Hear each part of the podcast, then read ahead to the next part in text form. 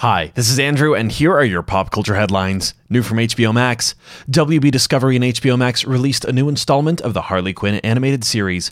A very problematic Valentine's Day special is a 44 minute special that shows Harley and Poison Ivy's first Valentine's Day as a couple.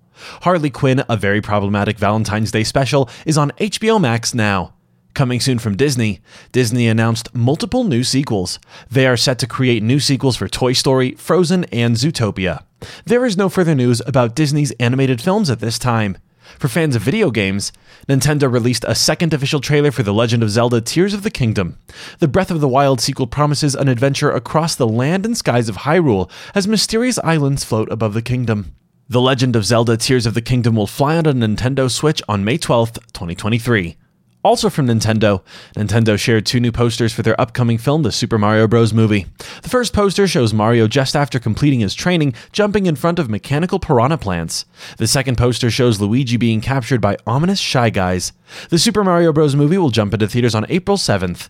This has been your Pop Culture Headlines presented by Sideshow, where pop culture is our culture. For any more ad free pop culture news and content, go to sideshow.com forward slash blog. Thanks for listening, and don't forget to let your geek side show.